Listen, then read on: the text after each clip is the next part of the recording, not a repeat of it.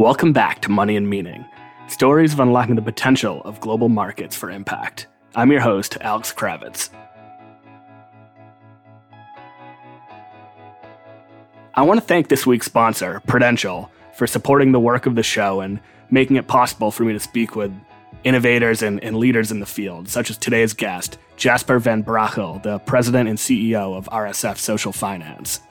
RSF has two major product offerings social investment fund that provides loans directly to both for profit and nonprofit enterprises working to solve complex social and environmental problems, and they also have a donor advised fund both the Social Investment Fund and the DAF help individuals and organizations align their portfolio with their values, the, the former through investment and, and the latter through charitable giving.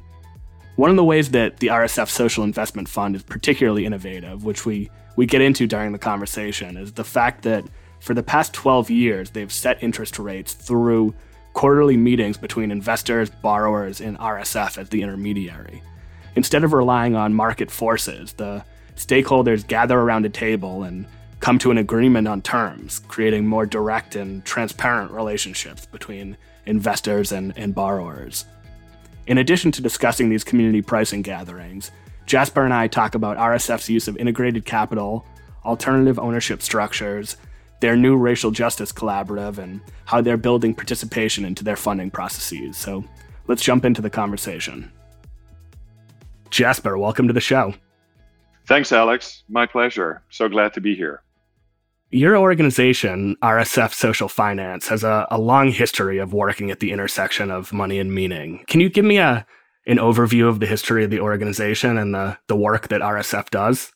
Absolutely. So RSF has been around since the 80s, actually. So since way before impact investing was even a thing. And all the way you know, back to the 1980s, we've been funding the change makers. It really started out with a focus on education, and that gradually expanded to include sustainable and organic food and agriculture, and then later climate and the environment. And most recently, a, a much more conscious focus also on social and racial justice. Really, what we do as an organization is three things. We provide loans, so lending is, is one of our key activities.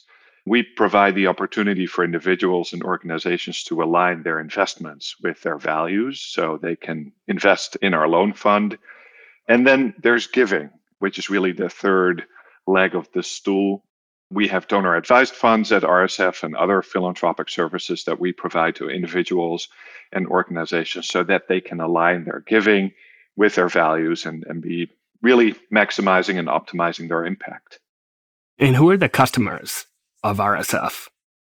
We have different groups of clients, really. So, on the one hand, there are the investor clients um, who invest in our loan fund and in other funds that we have, but mainly um, the social investment fund. Then we have borrowers who borrow out of that loan fund, the social investment fund, who are also clients. And then we have donors who we provide philanthropic services for in the form of administering their donor advised funds and managing their grants. So there are different groups of clients. We we call them the money in clients and the money out clients. And then of course there's also the grantees who are the recipients of the grants from the donor advisors who we also view as clients as uh, recipients of the funds. So you, you mentioned that the the loan fund has both the entrepreneurs that you support and the investors who buy notes in the fund. So RSF has two primary kind of product offerings, I would say, which are the the loan fund and, and the donor advised fund. Is that right? That's exactly right. Yes. Okay. How, how did you get started working in this space? What what led you to RSF? even though I'm educated as an economist, I am from the Netherlands originally, so went to school to study finance and economics, and has, I spent a few years working in consulting in, in financial institutions, and then really pivoted to consumer goods. And I worked for almost 14 years for a Swiss mission first company called Weleda, skincare, body care company first in Germany and then later as the CEO for North America. And when I was exchanging experiences with fellow CEOs and, and founders in this space of socially responsible and environmentally responsible, really mission first companies, what I heard was that folks were having real trouble attracting values aligned capital and said, you know, we do this work all day long and it's what really drives us. We're so passionate about it, but then it's so hard to attract the right kind of money that actually wants that same thing. That was the impetus for me to pivot to impact investing, to working with a family office and in, in private equity, and then ultimately ending up at RSF Social Finance, where we do lending, investing, and giving, and we work with about a hundred social enterprises. So it's it's really wonderful to to see money being activated for good, so that it can support the change makers. Interesting. So you've worked on the entrepreneurial side, you've worked on the investor side, you've worked in, in debt and equity with the private equity fund. So you've you've covered a lot of ground in the in the kind of social impact field. Yeah, I, I have, and it's it's not been linear, and that wasn't by design, but it it really gives me a window into the reality of what it's like to run a company, what it's like to operate in the mission space, and to have to make decisions that both need to drive the business as well as drive the impact. And you mentioned that there are about a, hundred social enterprises you work with. I, I believe that you lend to both for-profit and nonprofit social enterprises, right? Yes, about 50% of our borrowers are not for profits, and about 50% are for profits. It's a distinction that isn't always very useful, I think.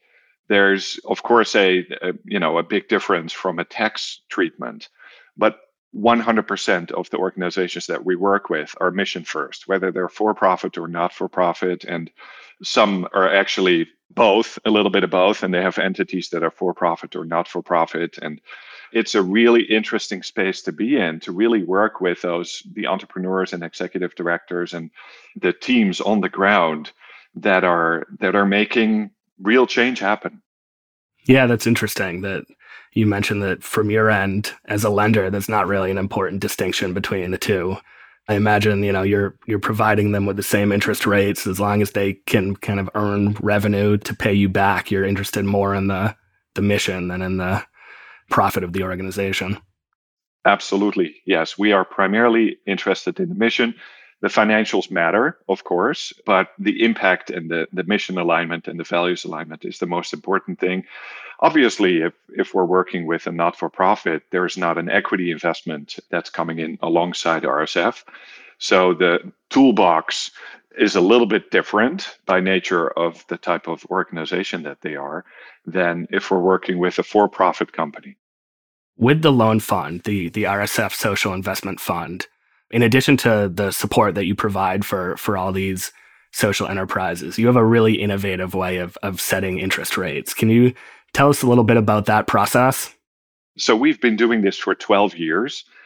Every quarter, a self-selected group of investors in the fund, of note holders in the social investment fund, as well as borrowers who have loans out of the fund, meet around a virtual or a literal round table together with us at, at RSF. And we discuss the interest rate for the next quarter.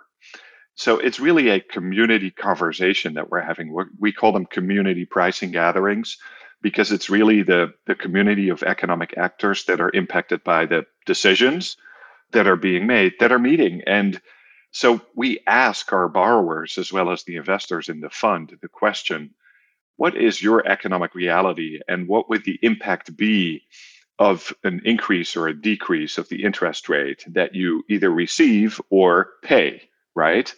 And then RSF as the intermediary is really in between. So we're we're also a party here because the the revenue share that RSF collects to cover our expenses and to do our work is also part of that equation. So all three parties have a conversation about price. So we don't set our interest rate based on LIBOR or have the invisible hand of the of the market determine that. We're not immune to those forces, obviously. We we take them into account, but it's really the community that's providing input for a pricing decision for the next quarter.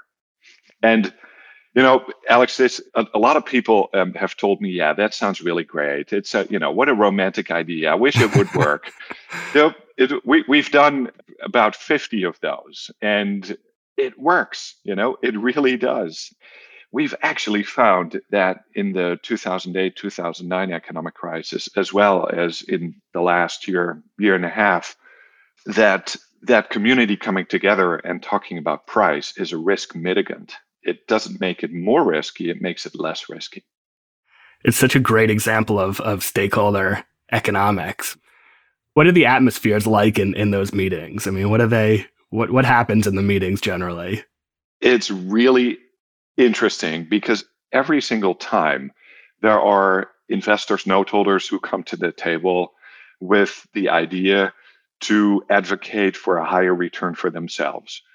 And there are always borrowers who come to the table with the idea that it would be great if we wrap up the meeting with a recommendation to lower the rate.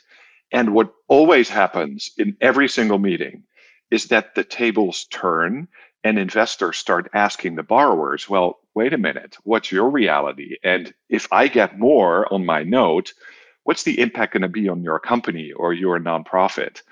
What are you going to have to do if you need to pay more on your loan?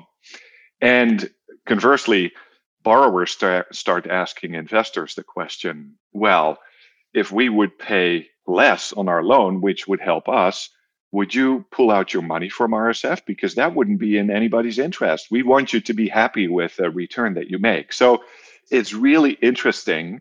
And of course, we have a whole design of how to, to do those meetings that those questions become the key questions that are being asked in a community pricing gathering. And indeed, it's, it's really stakeholder economics at work because it's not some anonymous, invisible market mechanism regulating this. It's really the actual players who are having a conversation about their actual needs and their reality on the ground. It's such compelling evidence in favor of like storytelling in this space, right? Or I guess by that I kind of mean like by reducing the gap from the the investor to the entrepreneur. I think in a lot of the finance industry, they're so far apart. It's it's numbers on a on a computer screen. It's not a person. So, you know, it's a really great way to to bridge that gap. It's it's exactly that, and that's how we see our role as intermediary, to not be that invisible intermediary that in the end only looks to benefit ourselves, right, and to milk left and right, but to really bring parties together so that the interdependencies become visible and the system can actually strengthen itself. That's great. Have you seen other organizations start to adopt similar practices in the 12 or 13 years? Has your success doing this led to to greater adoption in the field of this type of stakeholder economics? Well, there's a lot of movement happening in the stakeholder economics and stakeholder governance space. And part of that is the cooperative movement that has really grown over the last decade. Also, the movement around alternative ownership, separating governance from the economic ownership. We've also seen a significant increase in those conversations as part of benefit corporations, public benefit corporations, I should say. So, yes, there's a lot more happening around these same questions. And at the same time, I am not aware of a financial intermediary or any supply chain for that matter that is as radical as RSF is in actually using that stakeholder model to make pricing decisions.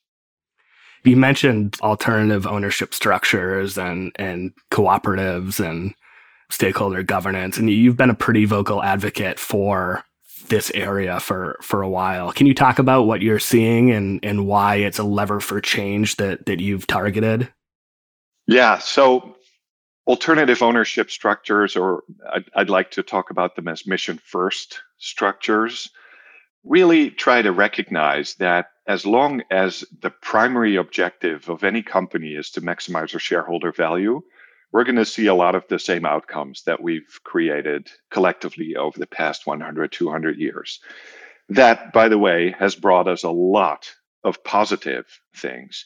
And I'm a big proponent of what got us here won't get us there. So, yes, it's brought us a lot, and it's time now to shift gears. And that doesn't mean that shareholders don't deserve to have a vote. Uh, my point is really they shouldn't be the only ones having a vote.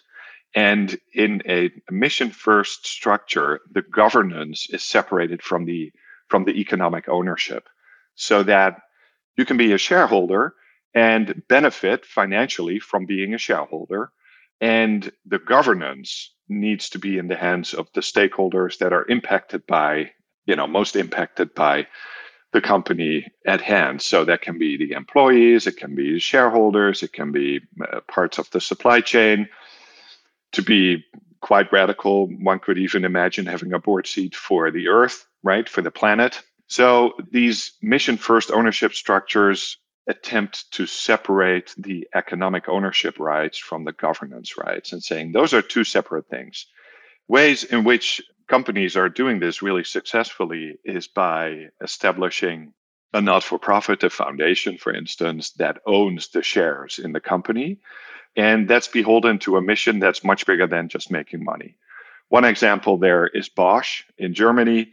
I mean, it's a global company, but they've been around for a really, really long time. And they converted to this type of ownership in the 1960s. And it's hard to argue that they've not been competitive, right? So this is a highly competitive, very successful, very profitable business that uh, was able to shift its governance from purely being shareholder maximization driven to just a lot broader, being really mission driven.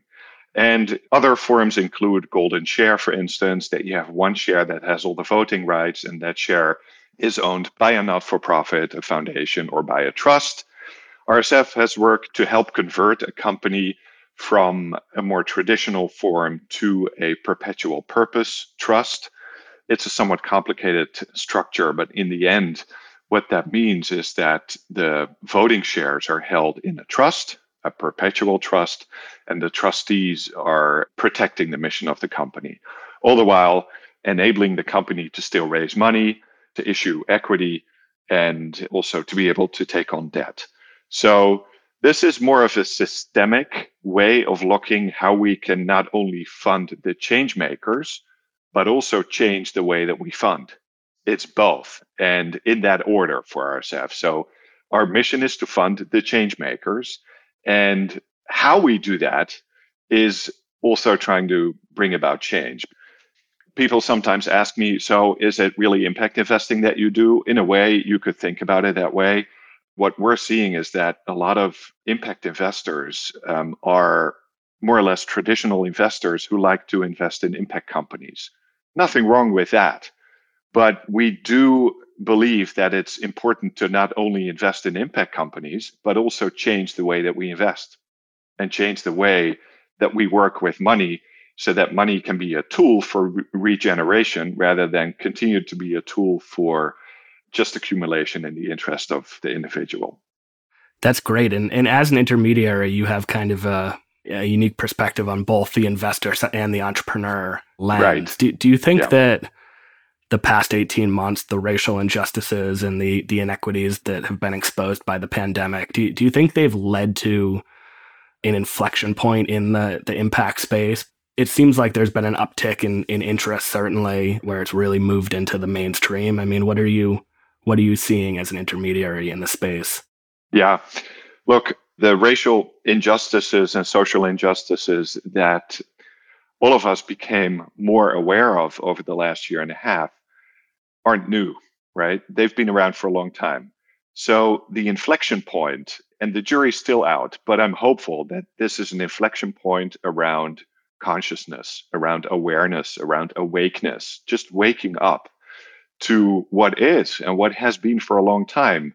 And yes, horrible things have happened over the last year and a half and continue to happen and happened before then.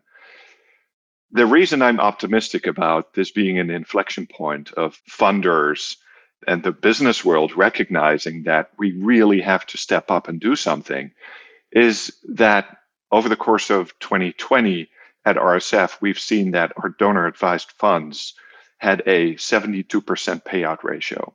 That's almost double what it usually is, which is more than double what the industry average is anyway. So in any given year, the typical RSF donor flows a whole lot more money to the people and organizations that need it most.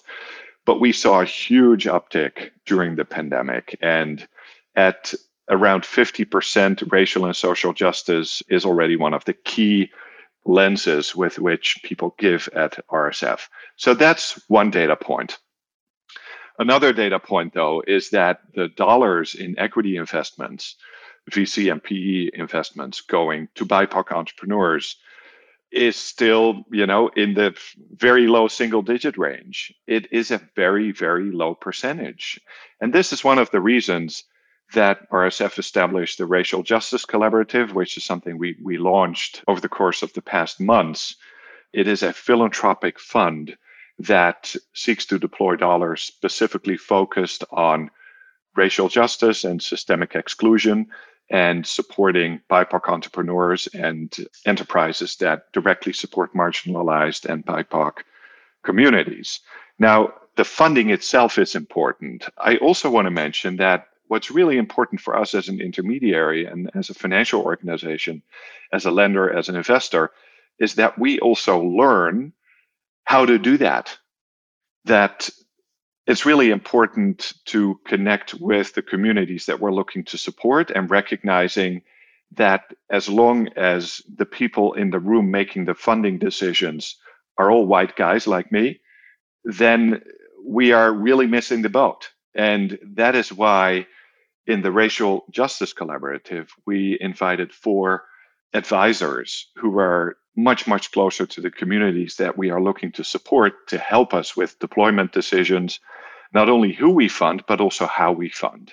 And that is a, a learning experience that we're looking to really spread throughout the organization so that not only we're providing funding that's supporting the racial injustice, but we're also learning from that so that the other ways that we fund um, are inspired by those learnings as well.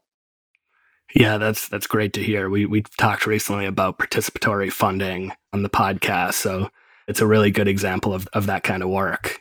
And the data point about the donor advised fund is encouraging too. I mean, as you're as you're well aware, you know, the biggest criticism of DAFs is the lack of kind of, you know, a mandated time frame for for granting out the capital. So it's really encouraging to hear that when it's needed most, that you know your donors are stepping up and and granting out that money.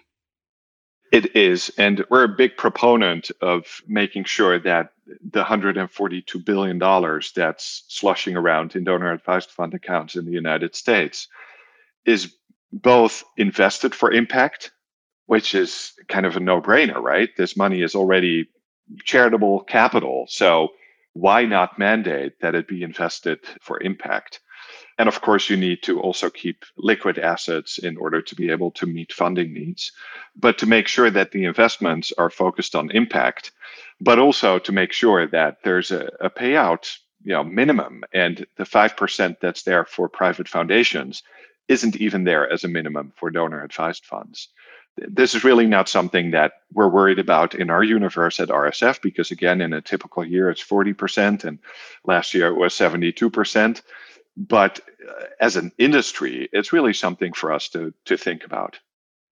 You talked about some of the various tools that you have in, in your toolbox. You use debt, equity, um, guarantees, the the grants from the the donor advised fund, which we just talked about you know, one of the advantages of having this this variety of tools is that you're able to tailor support for the entrepreneurs or or for different social and environmental causes to the specific issue or or organization. I mean, how, how do you think about the use of integrated capital?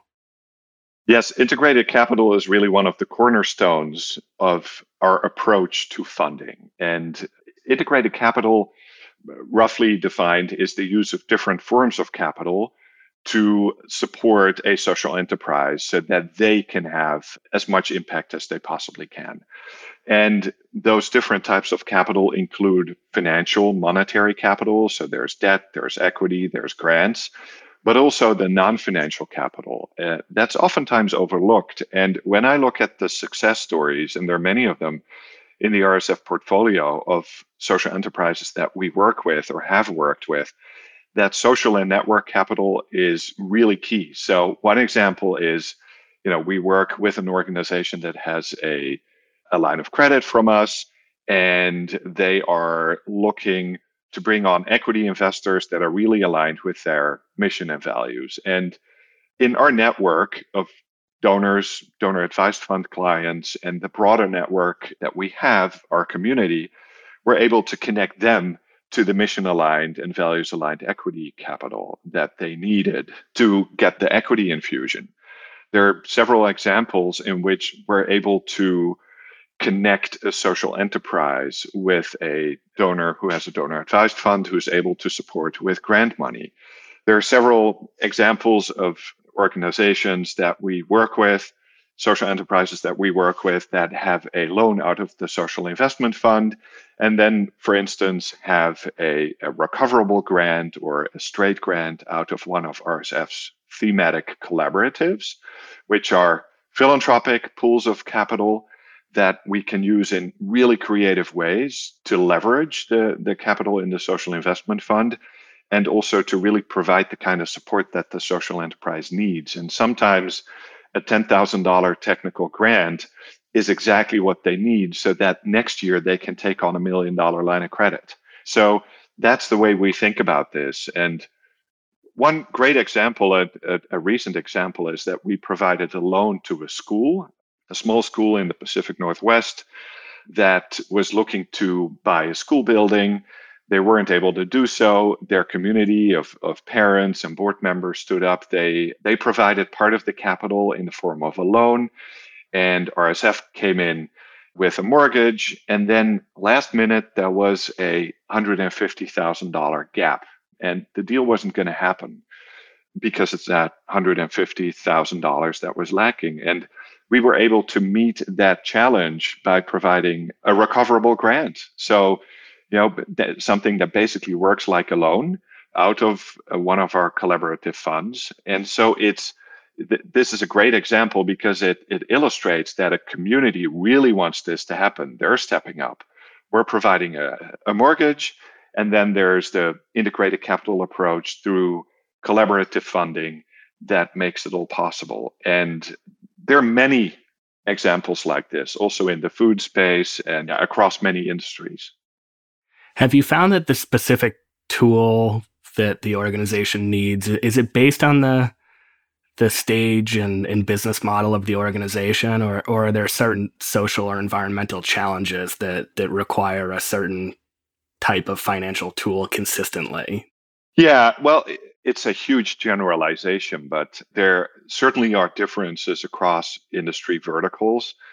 So, consumer packaged goods companies oftentimes require a line of credit as they are growing and expanding, whereas maybe not for profit organizations may require more, you know, something more in the line of a term loan or a mortgage, a real estate loan.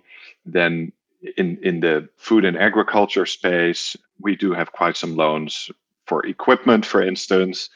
And then it's really interesting um, in moving more into the environment and climate solutions, um, especially when you get into energy, solar, etc. There's a huge need for longer term commitments and for a loan to not be a 12 month revolving line of credit, but for a 10 or 20 year or maybe even 30 year term loan. So there's a, a very different timeline there that's necessary because of the nature of the underlying asset and because of the nature of the underlying impact um, that we're trying to make possible. Is there anything that I haven't asked you that, that you'd like to mention before we, we sign off? Anything that you're particularly excited about and, and want to share? There are two things that I'm very excited about and that we're working on today that I would love to share with your audience. Um, one is activating the dollars in the donor advised funds before they're granted out as part of an integrated capital concept. So, how can we collectively in the industry unlock a significant portion of that $142 billion so that it can go towards investments in and loans to the change makers, the impact organizations, who, by the way, ultimately will be the recipients of the grants. So that's something that I'm incredibly excited about and, and that we're working on. It's it's really unlocking that philanthropic capital so that it can have impact even before it's granted out. The second thing I'm really excited about is the establishment of a guarantee pool within the Social Investment Fund. The RSF Social Investment Fund does senior secured lending, and that means that there needs to be some assets, some collateral behind a loan.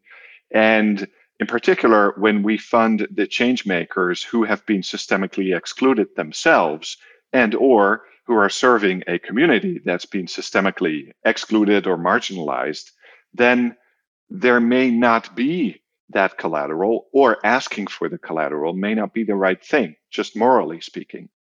So in raising $10 million into a guarantee pool, we're going to be able to really leverage um, the other $140 million that's in the social investment fund by providing secure, senior secured debt to social entrepreneurs and social enterprises who are unable to or who we don't want to ask to come up with the assets to safeguard that loan.